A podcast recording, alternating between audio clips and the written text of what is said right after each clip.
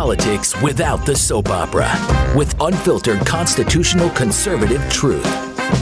The Conservative Review with Daniel Horowitz. And welcome back, fellow American patriots and Minutemen standing at the ready to fight anew for life, liberty, property, sovereignty, and all that matters here at CR Podcast. This is your host, Daniel Horowitz, back here today for a brand new month, dead of summer, August 1st. And the same problems all of my colleagues say exist still exist. So, what are we going to do about it? You know, this is the sort of show where when everyone else says, we're going to die, we have an invasion at our border, we have all this stuff going on, and then they go home, we're like, oh yeah, we, we actually do have one. So what are we going to do about it? This is not just a joke. It's not just an act, not just entertainment. This is a movement. And I thank you all for joining it. By the way, I want to welcome, very appropriate for today, uh, we're going to talk about the latest at the border. We're going to have a border briefing from Todd Bensman and what we must do about it, the opportunity we have now that we should do a mixture of the state uh, Republican governors as well as the House Republicans who just left town but really should remain in town to expose the federal government aiding and abetting the cartels to invade its own country.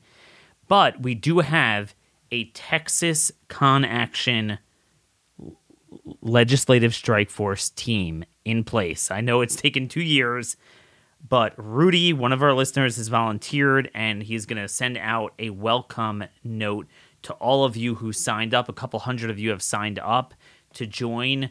Uh, if you want to join today and you're listening from Texas, uh, you know you could sign up and you'll you'll get the email as well at conaction.network. So you go to conaction.network, put in your name, and yeah, I mean you tell us a little bit about yourself, where you are, what county you're from, and Rudy will be contacting you soon. So we hope to do a lot of good things there. And really, I mean, Texas is not just the largest red state that we should be enjoying sovereignty for our values and economy and prosperity and liberty and culture and all that, but it is the linchpin to the border invasion and stopping the border invasion. And you know, it's a classic example of everything that has ailed the Republican Party and this fake movement for so many years.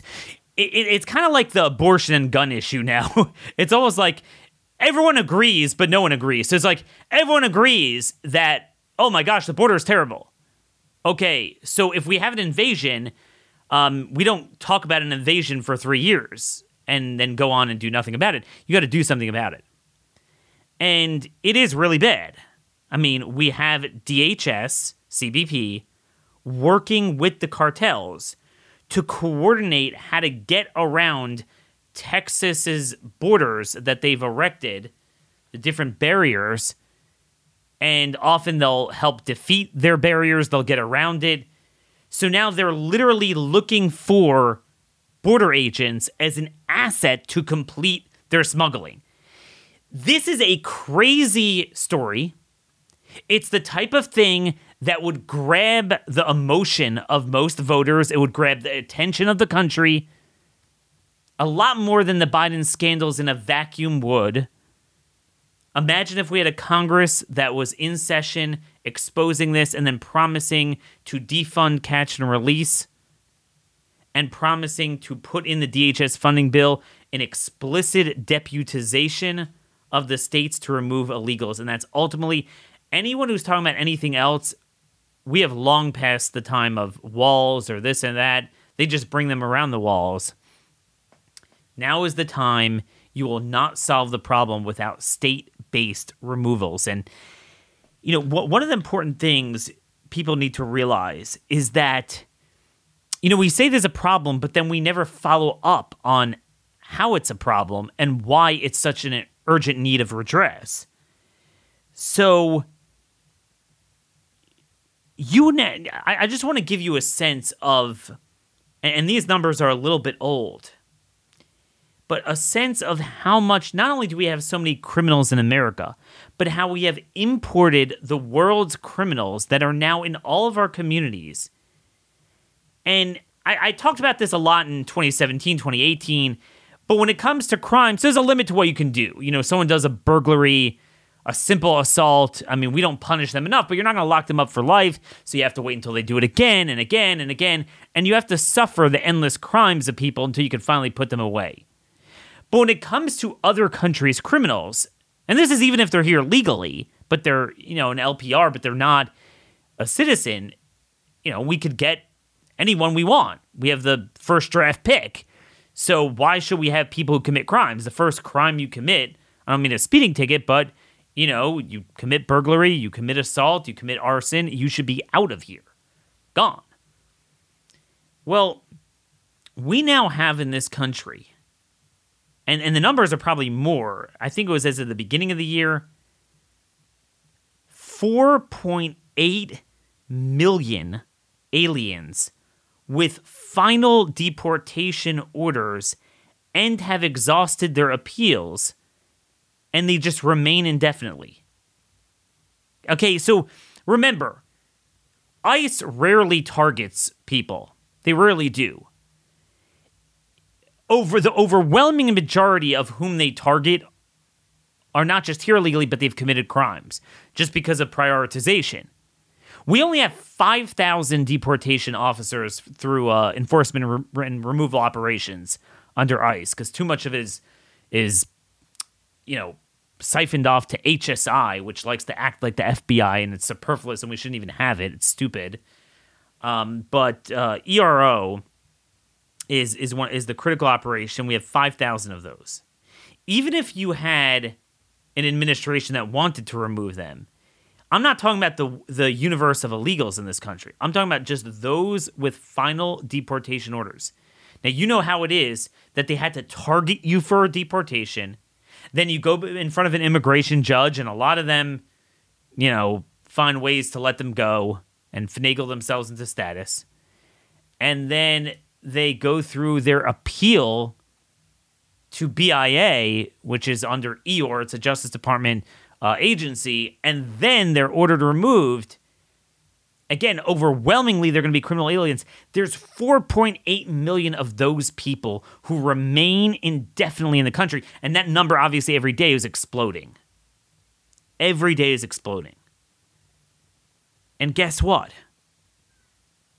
There is no plan to get rid of them. So we are on the hook for, could you imagine 4.8 million people of other countries that have been known to have already committed crimes? The degree of recidivism that you're going to have in your communities from those people, all needless.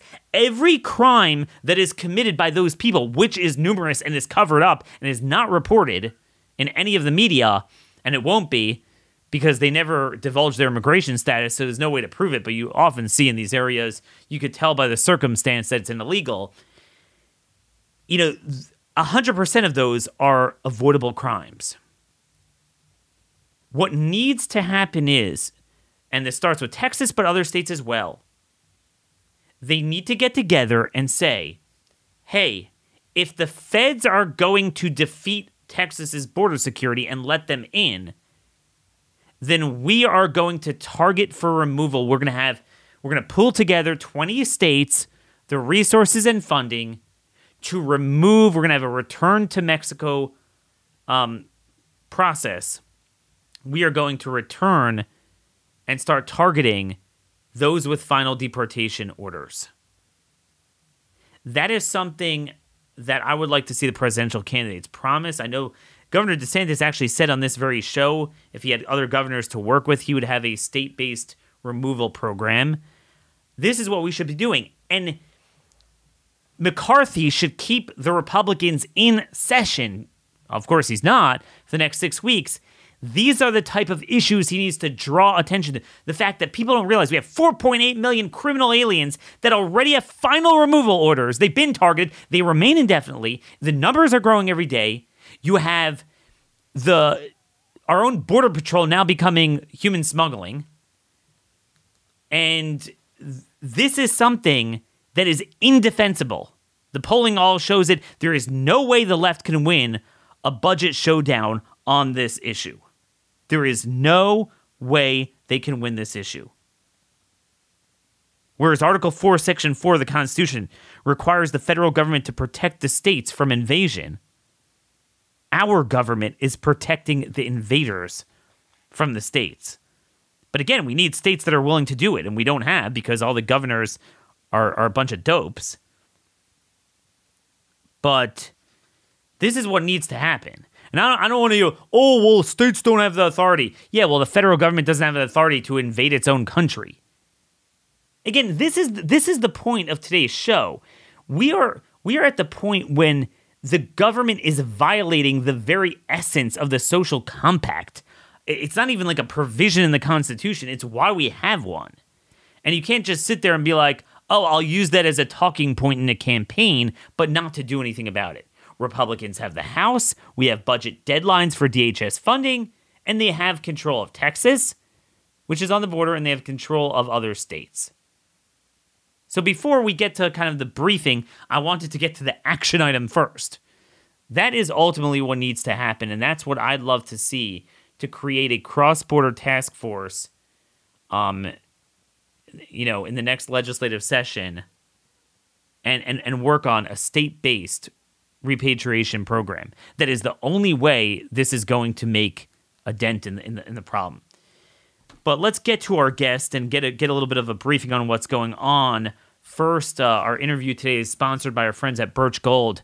I don't know if you guys saw yesterday, Janet Yellen is going to issue another 1.86 trillion in debt for the remaining five months of the year. Um, the dollar is going to go down. Our economy is in a death spiral. We'll talk a little bit more about that tomorrow. But we're days away from the Durban Accords.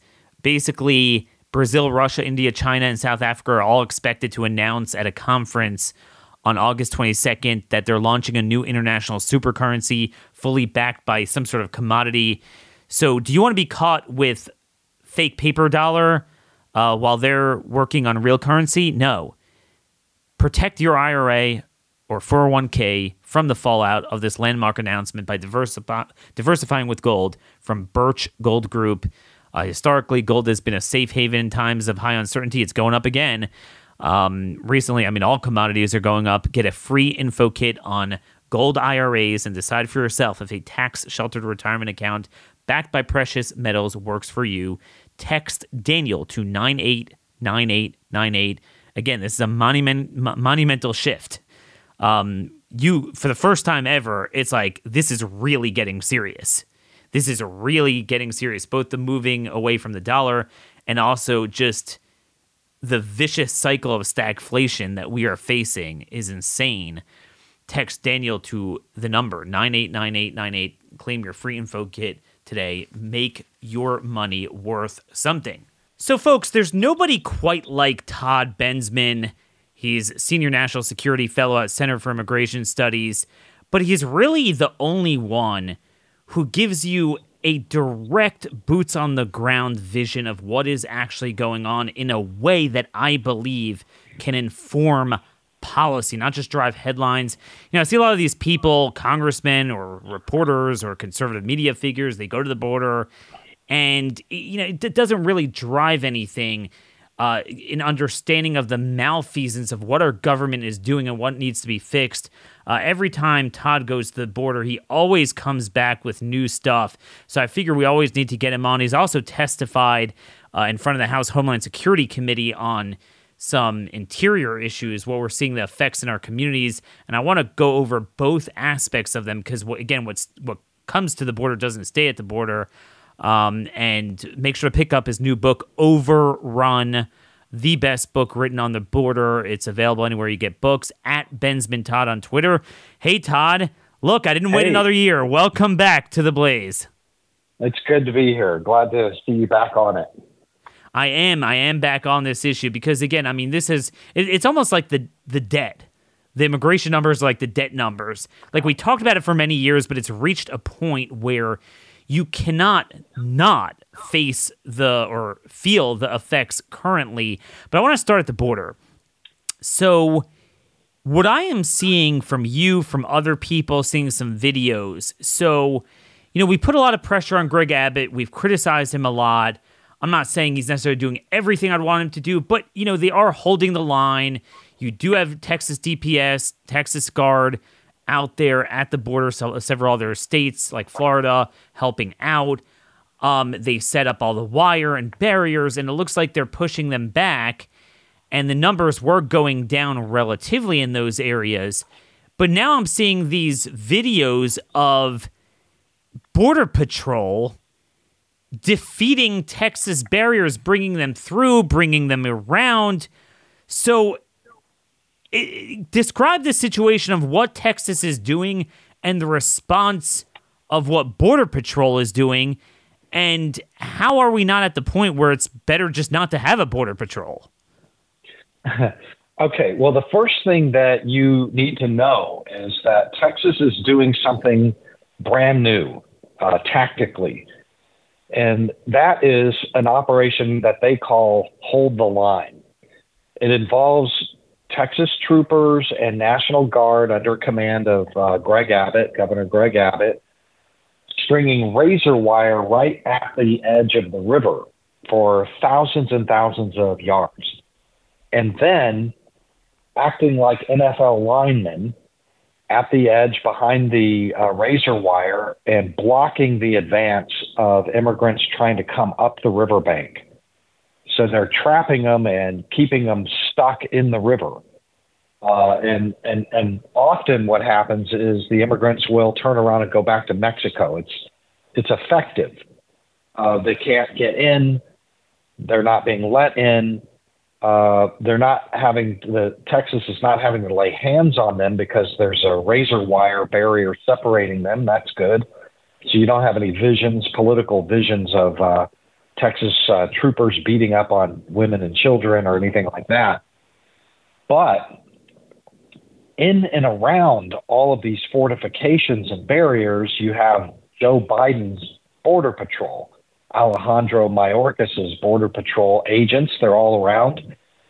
Uh, and they are operating under a very different policy. In fact, the exact opposite and opposing uh, policy working at cross purposes, which is that when they get uh, con- custody of these immigrants, they're under orders to process them into the United States with notices to appear papers within 48 hours. They're in Chicago, New York, Miami, all around the world, wherever around the country.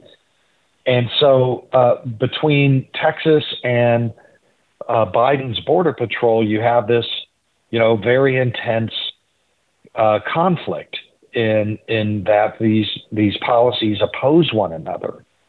So the effect of that on the immigrants is that they are trying to avoid the tan uniformed uh, Texas uh, people, Texans, and trying to find the green uniformed Biden people. And so you have this crazy drama operating all along, uh, you know, thousands and thousands of yards of contested borderland fortified by Texas. And the end result is that it's blunted, the Texas effort is blunted by the fact that every once in a while groups can manage to get past the Texans and into the hands of Biden's Border Patrol. And then they're all let in. So they keep trying. They don't stop trying and just go home, uh, which probably would happen without uh, the policy of the Biden Border Patrol letting everybody in and that's what's going on down there. It's absolutely insane. Uh, I spent nuts. a lot of, yeah. They, they, they, should go go put on green uniforms. Uh, Texas officials, that is, uh, right. confuse them. Um, but you're saying they, they directly want to find them because is, is this not correct that it's not just to hold the line, but if they're single adults that are caught in Texas, Texas officials will potentially prosecute them where so so you know you kind of be scared to wander in inland because you might get caught and get get in trouble. But if if the green shirts grab them right away, then they're obviously that th- th- then they're in. They're in, and it's just too irresistible a bonus. Uh, I mean, it's a life changing uh, scenario to be able to get yourself to the green uniforms. Uh, and it's just a terrible thing that happens when you, you know, run up against the Texans. So they keep trying. The, the net effect is that the immigrants, I spend a lot of time with the immigrants on the Mexican side of this, and I'm wandering around uh, up and down the riverbank with them as they're they're literally hunting for the green uniforms, and more often than not, they'll eventually find them. They'll find the green uniforms at some point. It might take them a few days, but at some point, uh, they will find them. And then there will be this life altering process that lasts for 24 48 hours and they're in chicago. Next thing you know. That that's just unbelievable. So i i, I want to make this clear. We have reached the point where they're bringing them in openly so it would it would be better not to have them in those areas because they're actually serving as a magnet they're running to them rather than from them. Now, I've seen pictures of them bringing them through or like cutting through the wire. Have you see, seen that or do they just go around?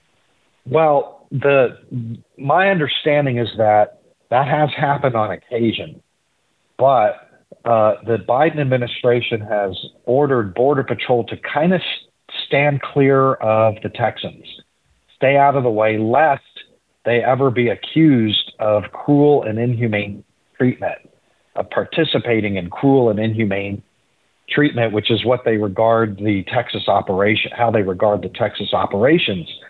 And in fact, uh, there's uh, one of the new fortifications that Texas has tried out down there is a water, a marine barrier. It's only a thousand feet of marine barrier, but it's got netting that hangs down to the to the uh, river's floor, uh, the riverbed, uh, so you can't really swim under it, meaning that it's very effective.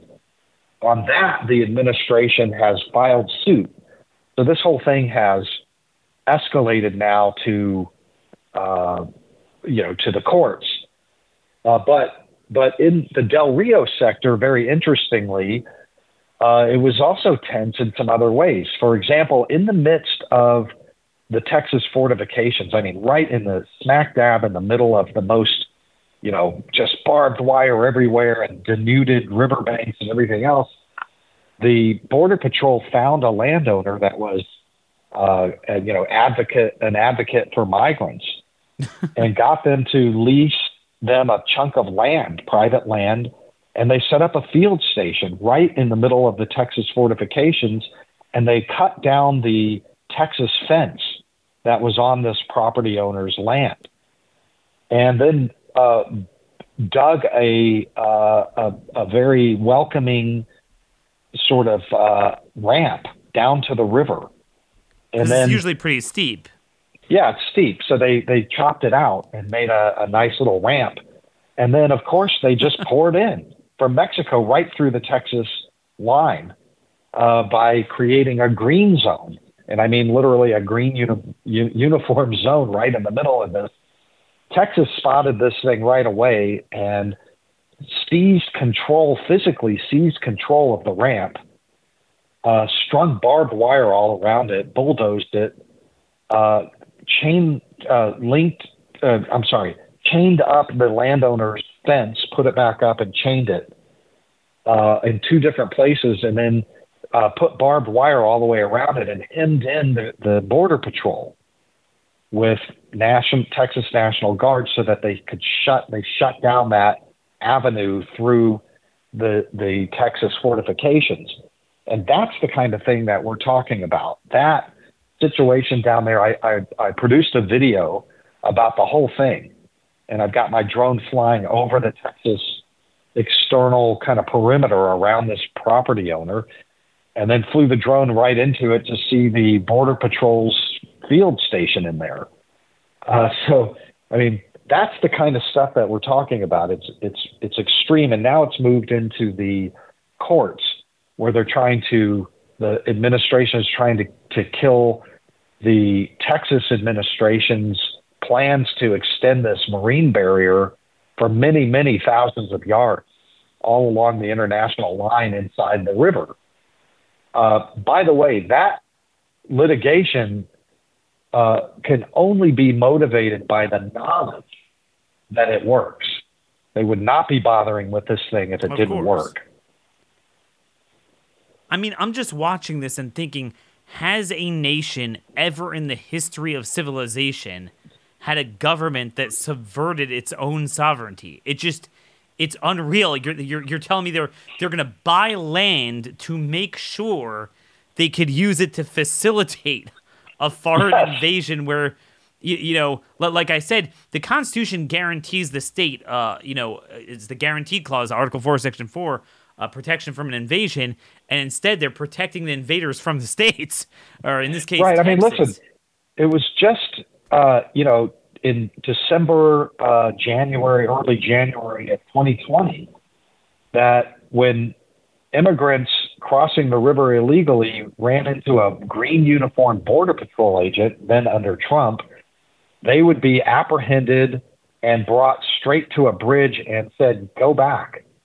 Uh, they would be instantly deported under Title 42, uh, the pandemic instant uh, return uh, uh, measure, or before that, under Remain in Mexico. So, Border Patrol uh, officers were to be avoided at all costs, not sought out like they are now as the sort of saviors of uh, of the human race. You know, um, so that's how that's that's what a 180 degree turnabout this is. They find border patrol so that they can turn themselves in. I was I'm right there in the middle of all of them. I'm with the immigrants as they're telling me we've got to find the green uniform guys and then they find them and then they're brought right in and processed in immediately into the interior forever now what about the bridges i'm hearing that they they're going to some of the bridges to meet cbp officials and they process them right there even though it's not a port, port of entry well that's that is you know part of the administrate the other part of the administration's game plan they're not all crossing illegally uh, they are the, the, the administration invented without congressional authority, in fact, completely outside of congressional authority, the largest immigrant admittance program ever. I mean, it is just hundreds of pods, probably a million a year, uh, where they grant you a permit to enter at the port of entry, or you can fly in from your home airport right into an American airport. If you get one of these permits, it's called CBP One. It's an app. You go on there and you apply uh, for your for your entry permit, and 99% of applicants are are granted. the The problem is is that so many people are in line for it that uh, they don't want to wait and they've they've realized that if they cross illegally, they get in a lot quicker. Uh, we're letting them in just the same, so they're coming in both ways. Those who are more patient will get work authorization if they're willing to just wait to be brought in over the land ports. Uh, but uh, eventually, the ones that cross illegally also will get work authorization. They all know it.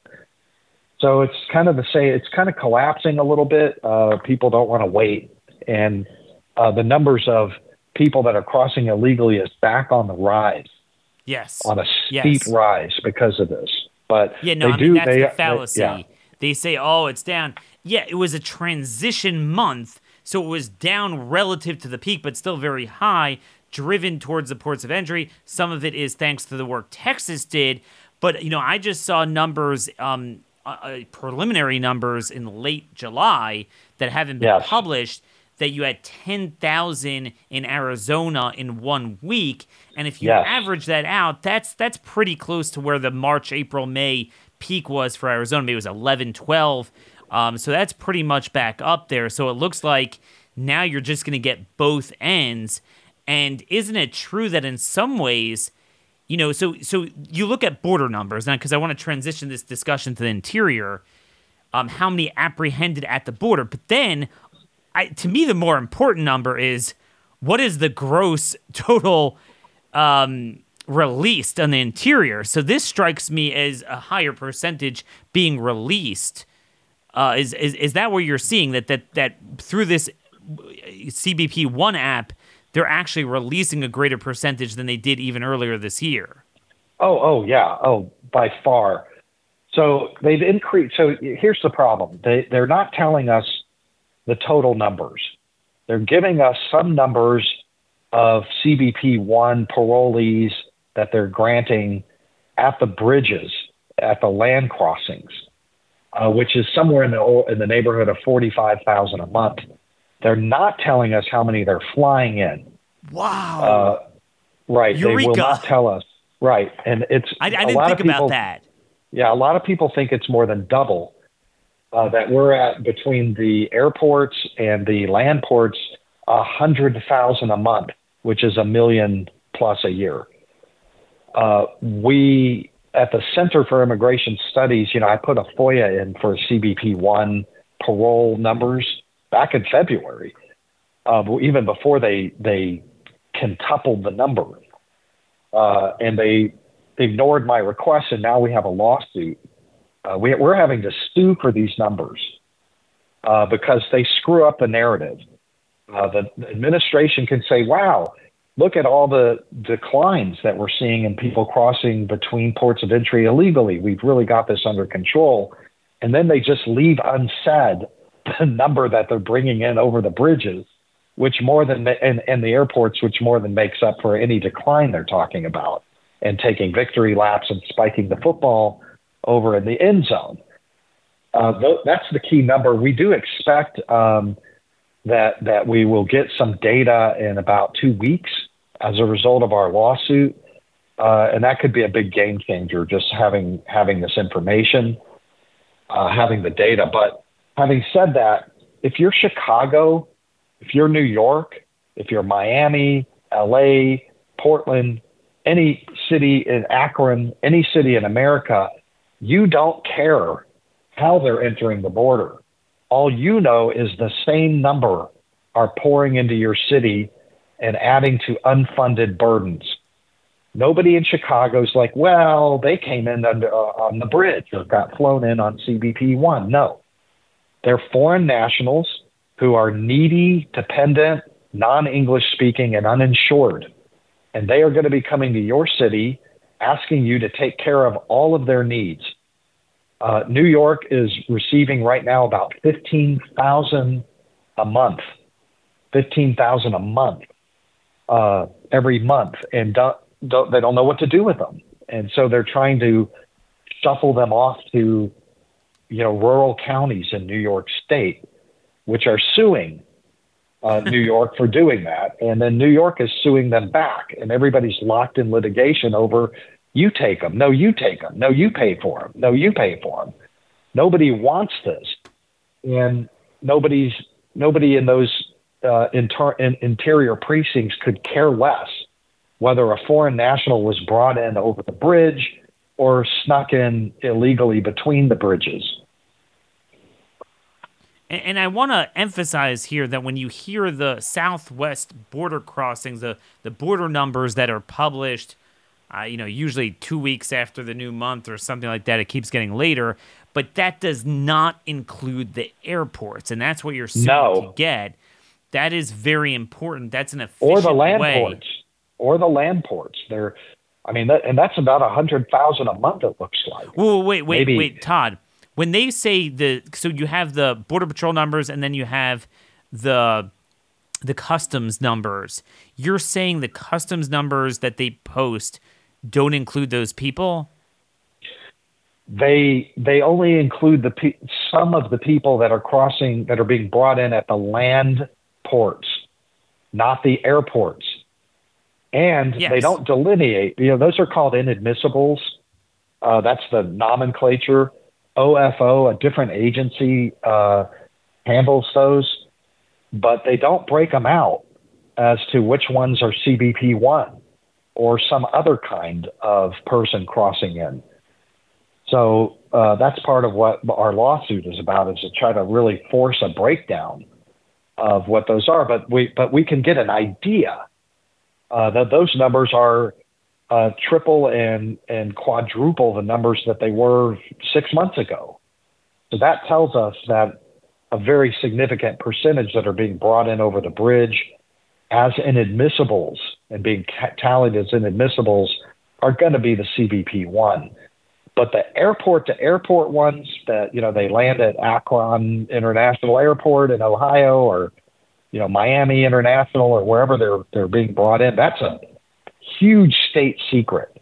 That is a number that is so heavily guarded, so protected that that there has been not even a single media report about those flights. There is nothing about those flights.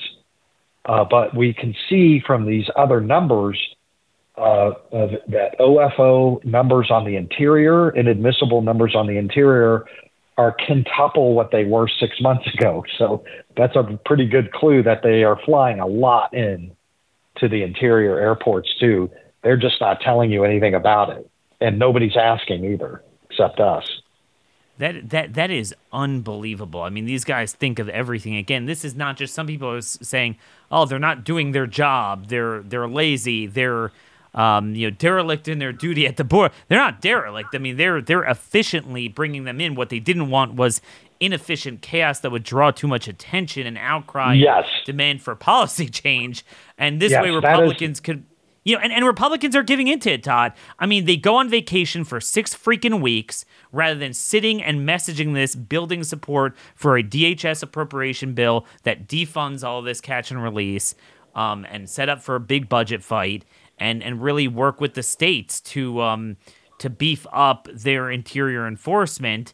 I just think they are just using it enough for a talking point against the Democrats. Oh, the border's open, like that type of thing, and then go home.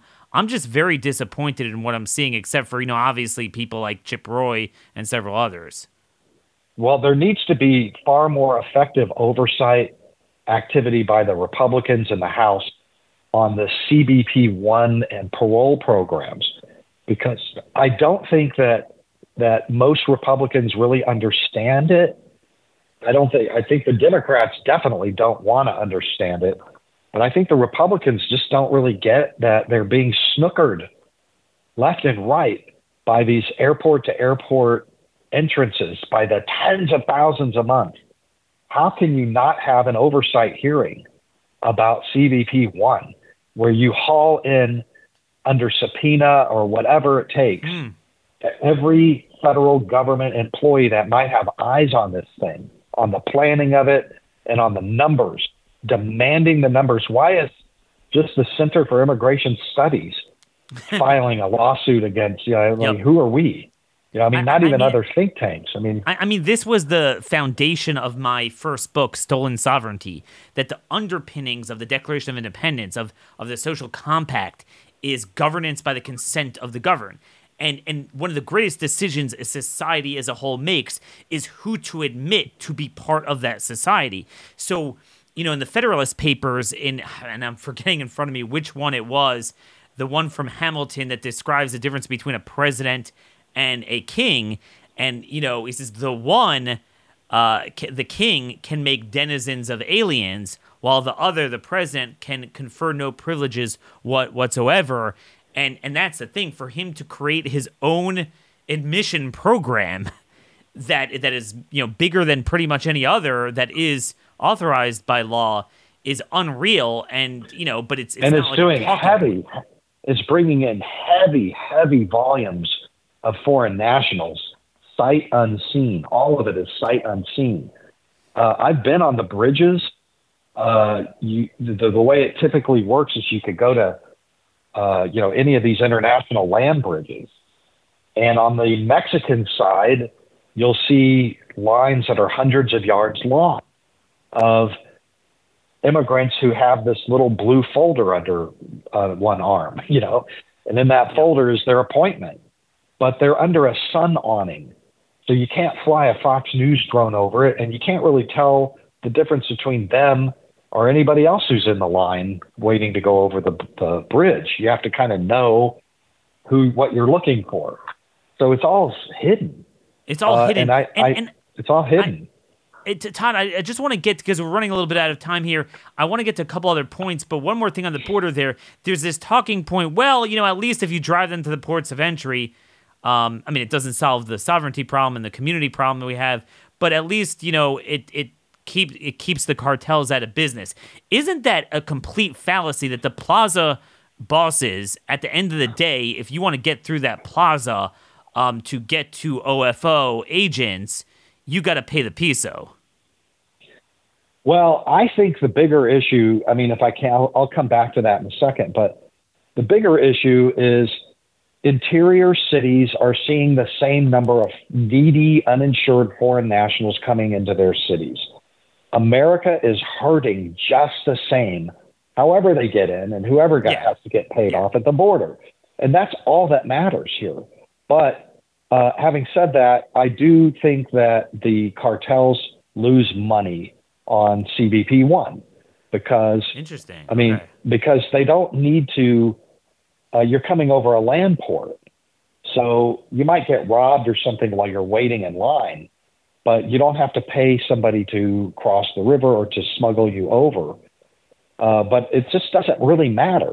Uh, I think that's irrelevant whether the cartels are suffering from CBP one or or even if that there's uh, the appearance of a more orderly uh, yeah. border uh, borderland. You know what? You know what? You're, you're message. You're on message, and, and and you know I'm glad I'm glad you said that because you know even I was getting a little bit caught into that. But you're right. Like who gives a darn? You know the cartels is a separate point. It adds a lot of issues, but uh, I'm sick of this notion, and I'm going to rebuke myself for a minute because I think you're right. Like what the heck? I mean whether you had the cartels or you didn't, the thing needs to be stopped. And, you know, we're a sovereign nation and, and they have no right to flood our school districts and our communities with this. So, could you talk a little bit about your testimony last week before the House Homeland Security Committee on the effects on the interior, um, you know, what you gave over and how it was received?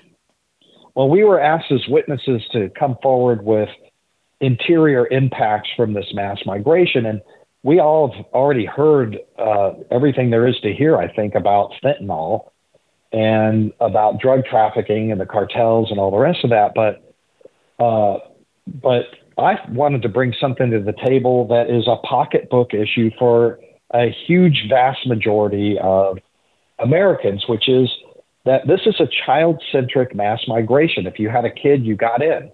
If you showed up uh, as an unaccompanied minor, you were guaranteed in. You got right in.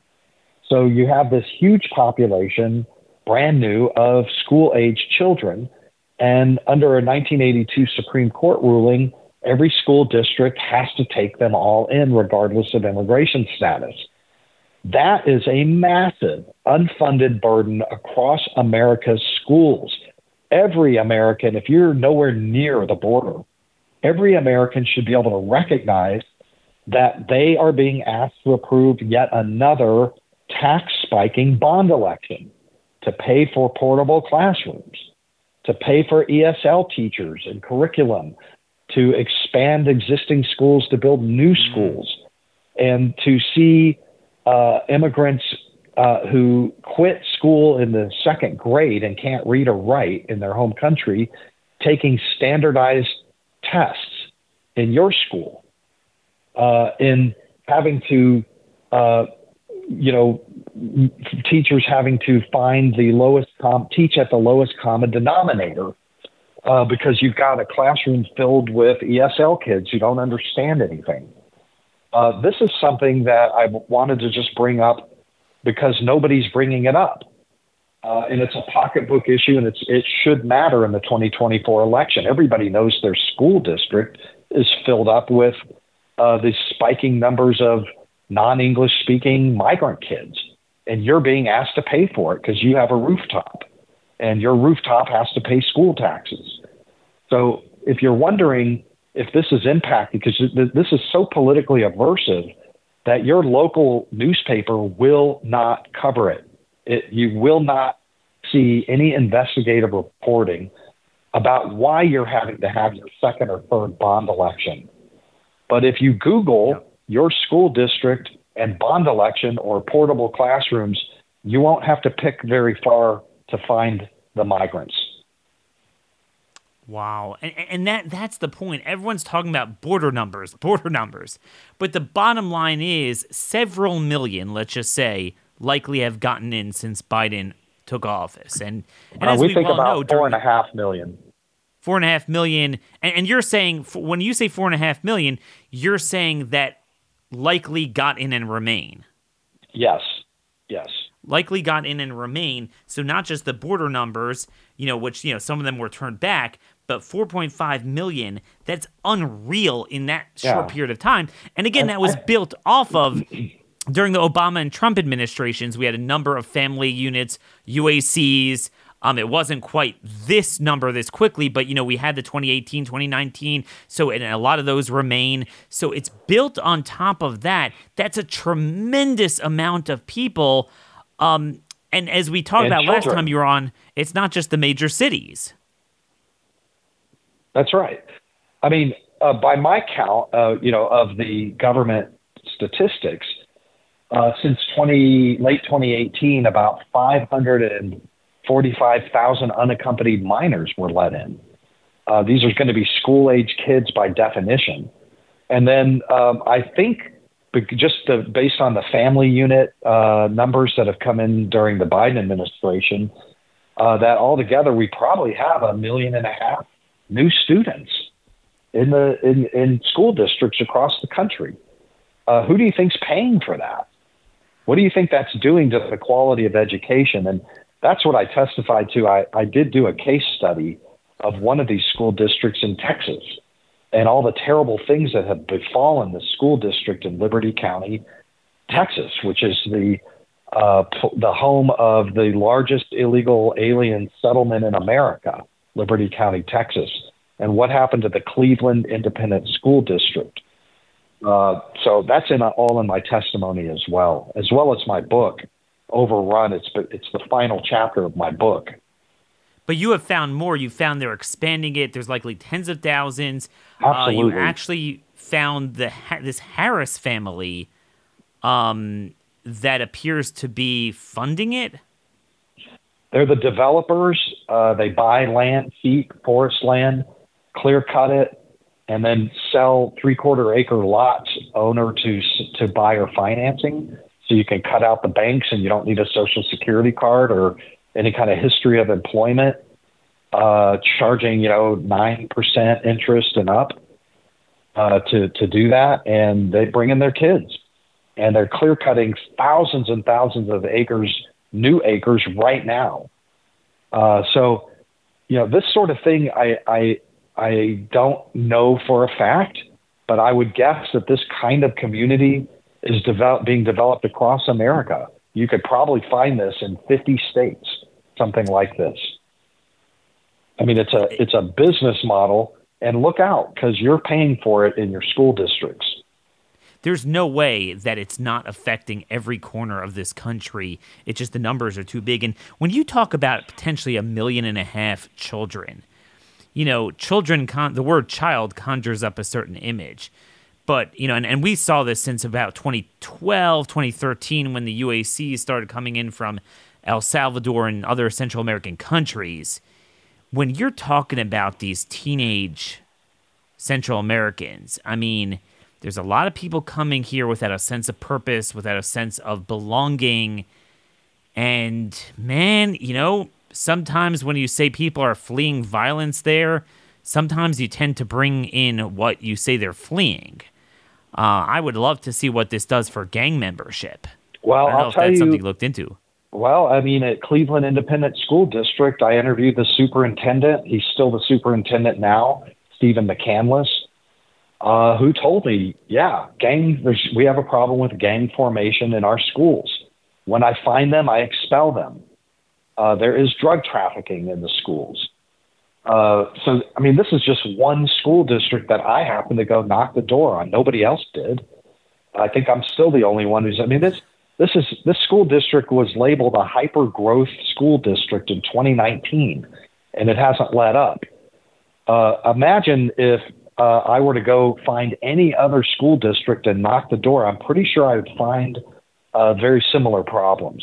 You, if you're listening to this, Google your school district and and portable classrooms or bond elections, and you'll see it. I guarantee you, you'll find this. And, and folks, this is a great, great action item for our legislative strike force teams in red states to find out where this is happening and raise Cain about it with your legislators, with the governor, um, that this cannot be funded. It needs to be shut down. They need to enforce employment laws uh, tax laws, and find other ways to to get get rid of this. I mean, ultimately, we're going to have to move towards a state-based enforcement model if we're ever going to dig out of this mess because it's no longer a border problem. I also like Todd. I like the way you express it because it's interesting. A lot of Republicans. And they do this, by the way, on every policy issue. They always want an oblique argument they never it's kind of if you're if you're trying to scratch an itch on your back it's like you know you cut around it a little bit but you can't get to the meat and potatoes or right the center focus. They don't want to talk about the human problem. It's the border security it's national security it is and, and you've written a lot about the national security aspect but you know it's the drugs the fentanyl the cartels but let, let's face it we do have a right to have a our communities, our sovereignty, and our culture. And you can't be invaded by any group in mass like that that changes your culture, costs, you know, creates a tremendous burden, even absent the cartel, you know, method of smuggling and drugs accompanied with it. Let's say it wasn't. I mean, it gets to Plyler v. Doe, which needs to be overturned, needs to be challenged. We need interior enforcement. We need state based repatriation. And uh, again, you know, it's not just kind of like, oh, we need some, you know, border security. They're flying them through the airports. It's a malfeasance. So let's identify the problem properly, and then that's the way we could solve it. Uh, any final word and where we could follow your work? Yeah. Uh, well, let me give you a final word first. Um, one part of my testimony, uh, I didn't. It wasn't the oral part; it was the written part. You can go find my testimony on the uh, House Homeland Security Committee website.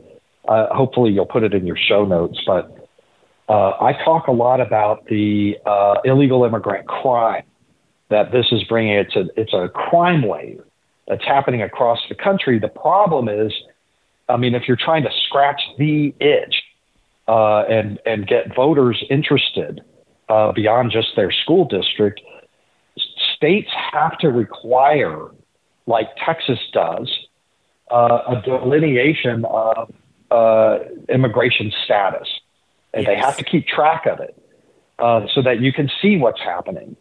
Um, Texas right now, uh, for the longest time, was the only one. I believe Florida just just enacted. I, correct me if I'm wrong on that, but I think Florida just required yes uh, that they keep uh, track of alien status of criminals, uh, so that we, you can see it what's going on. There's a reason why it's politically aversive to say that illegal immigrants are bringing unnecessary, avoidable crime. Uh, but they are. Yep. They just simply are. And you can see it in the Texas statistics, which I put in my testimony. So um, I, mean, I would just leave it with that. That if, if you want action items, you know, that scratch the itch directly, that is one of them. Illegal immigrant crime has to be tracked in every state. Uh, and then if you want to reach me or find my work, uh, toddbensman.com. I'm on Twitter, Bensman, uh, uh, Bensman Todd, at Bensman Todd. And I'm on uh, Truth Social and uh, Gettr as well. Sure. So at Bensman Todd on Twitter, and then yes, I mean, I guess the best way is to go to your website because you write for a couple different publications here and there. You do write a lot, and of course, your I new put it all. There um, maddening but enlightening as always, Todd. Uh, yeah. Hope to speak to you soon. Thanks for your work. Take care. So, folks, you have your action items there. I think it's very important that you take a look at your school district in particular, but also those of you who are participating in our state based teams. You probably have Colony Ridge areas, you know, like you was talking about with Cleveland, uh, Texas, and many other places. I know you have places like in Kansas in the western part that you wouldn't think they're just overrun because of the meatpacking industry and other agriculture I- industries. And I mean, it changes the character of your community. There's crime issues. There's cultural problems. It's it's insane. The the the the battle is on the interior at this point, with them bringing them in, subverting it in. You know, again, it's got to be state based enforcement. That's where we need to drive this issue. Um, let me know your comments, questions, concerns. Daniel Horowitz at startmail.com. Till tomorrow, God bless you all, and thank you for listening.